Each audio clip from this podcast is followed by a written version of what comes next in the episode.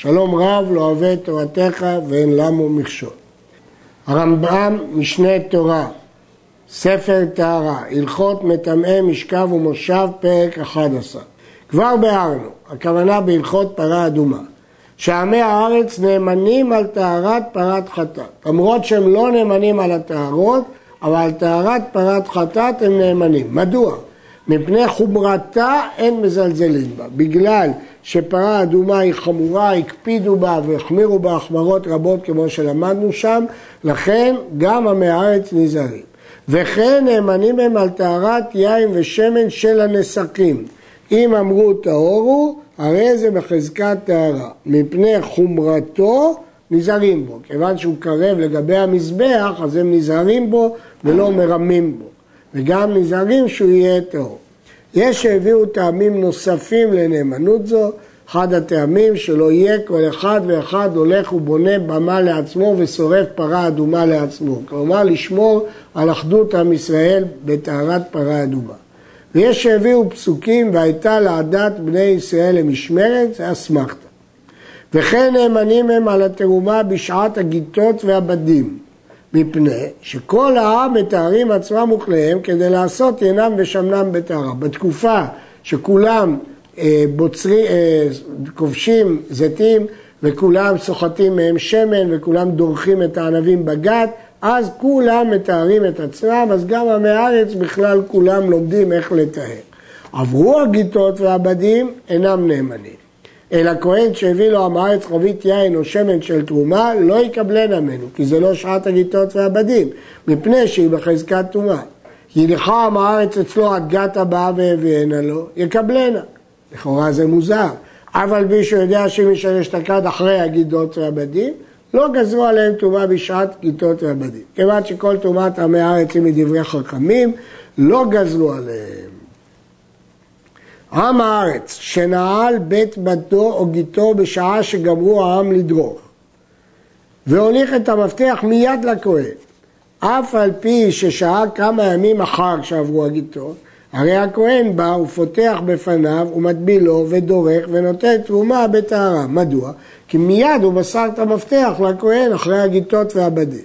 ואם לא עשה כן, לא ייטול תרומה הארץ, אלא זיתים או ענבים שאינם מוכשרים, שהם לא הוכשרו באחד משבעת המשקים, אז אפילו שעם הארץ לא יודע בטומאה וטהרה, אבל הזיתים לא הוכשרו, שאינם מקבלים טומאה. ונאמן עם הארץ לומר שהם לא הוכשרו.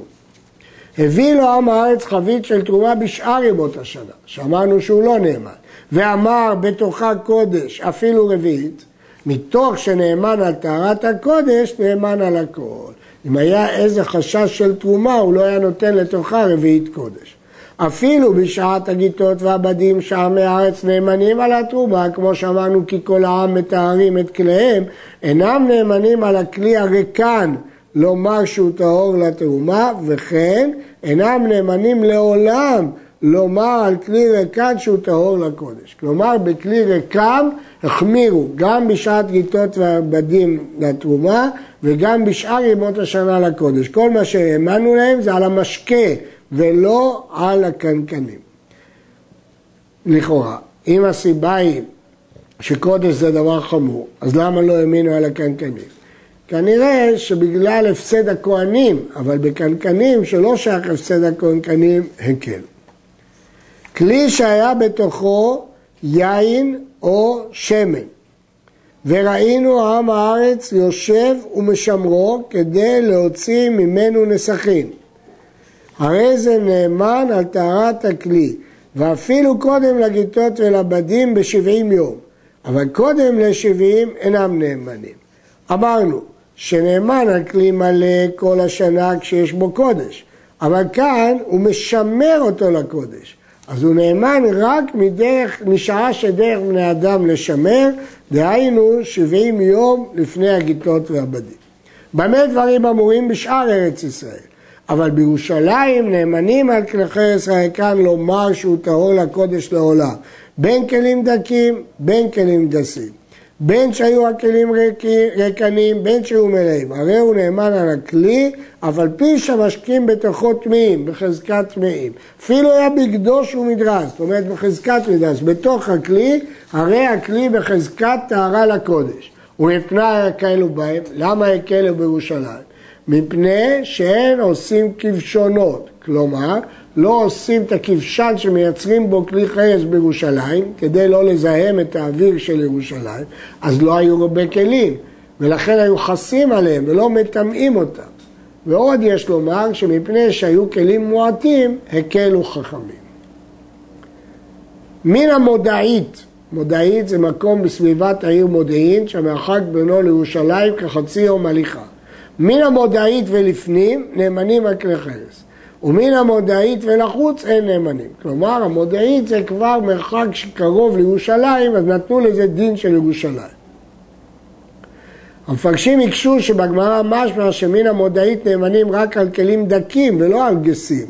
יש שכתבו שגם זאת כוונת הרמב"ם, לזה הוא התכוון פה. ויש שכתבו שלשיטת הרמב"ם אין הבדל, אלא כל מה שנאמנים בתוך ירושלים נאמנים מן המודעית. המודעית עצמה, פעמים כלפנים, פעמים כלחוץ. כיצד? היה חבר נכנס ואמר עץ יוצא חרס בידו, הרי זה נאמן במודעית לומר שהוא טהור לקודש. היו שניהם נכנסים ושניהם יוצאים, אינו נאמן עד שיהיו לפנים מן המודעית. לכאורה, מה ההיגיון? מדוע? מה ההסבר לדינים האלה? התשובה היא שעמי הארץ חסים על הכלים ולא מטמאים אותם בירושלים מפני חסרון הכלים. ממילא כשהחבר נכנס ועם הארץ יוצא, אז יש להניח הארץ חס שלא יהיו כלים. אבל כששניהם יוצאים, הרי בחוץ יש כלים. כששניהם נכנסים, אז עם הארץ הביא כליו מבחוץ, ושם לא הייתה לו סיבה להיזהר. והרמב"ם בפירוש המשנה משמע שהטעם הוא מפני שרק כשהחבר נכנס ועם הארץ יוצא, החבר יכול לשמור את עם הארץ, כי פניו כנגד פניו ורואהו. הקדר שהביא קדרות והניחם לפנים מן המודעית ובאו הלוקחים והוא אומר להם שהם טהורות ולקח קדרה ונכנס בה הרי היא טהורה לקודש אבל לא לתרומה כמו שבאנו לקח קדרה ויצא בחוץ למודעית, הרי זו טמאה בין לתרומה בין לקודש. אף על פי שאיננה קדרות, והוא הקדר עצמו, אינו נאמן אלא לפנים מן המודעית. לכאורה יש פה אבסורד, זה אותו קדר ואותן קדרות, אבל היות שכך הייתה התקנה, שמהמודעית ולפנים נאמנים, מן המודעית ולחוץ לא נאמנים, אפילו שזה אותו קדר ואותן קדרות, הם טהורים, אבל רק לקודש ולא לתרומה.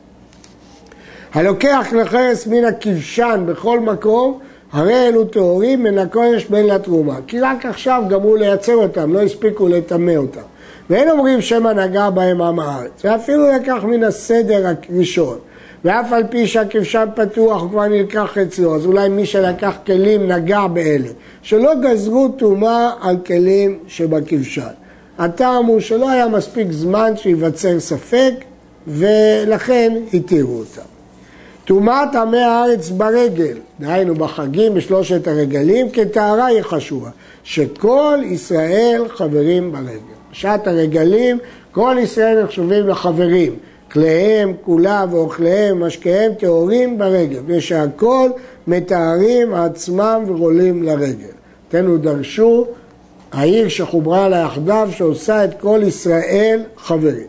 לפי רש"י הטעם, כדי שלא לביישם, אבל לפי הרמב"ם הטעם שכולם מתארים את עצמם ועולים לרגל, כמו שאמרנו על שעת הגיטות והבדים.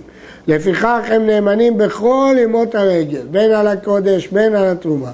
כשיעבור הרגל, חוזרים לתרומתם. הפותח חביתו והמתחיל בעיסתו ברגל, אז הוא היה נאמן, ועבר הרגל, הרי שאר החבית, החבית, ושאר העיסה בחזקת טומאה, שהרי נגעו בה עמי הארץ. ואף על פי שלא נגע בה אלא בזמן שהוא כחבר, בחג, אינה טהורה אלא בימי הרגל בלבד. כל הטעם שהקלנו זה בזמן הרגל. למרות שזו אותה חבית ואותה עיסה, אם עבר הרגל, כבר הוא לא נאמן. אחר הרגל במוצאי יום טוב היו מטבילים את כל הכלים שהיו במקדש, מפני שנגעו בהם עמי הארץ ברגל בשעת החג. אז אומנם ברגל עצמם הם נאמנים, אבל אחר הרגל אמרנו שהם לא נאמנים, בחזקת טומאה.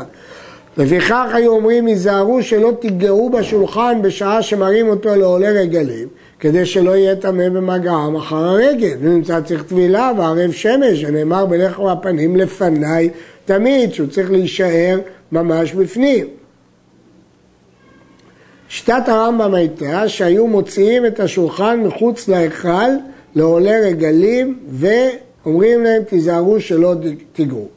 הקשו עליו, אז איך מתקיים לפניי תמיד אם הוציא אותו לעולי רגלים? תרצו, כיוון שזה לזמן מועד והלחם מונח עליו, אין בכך פסול.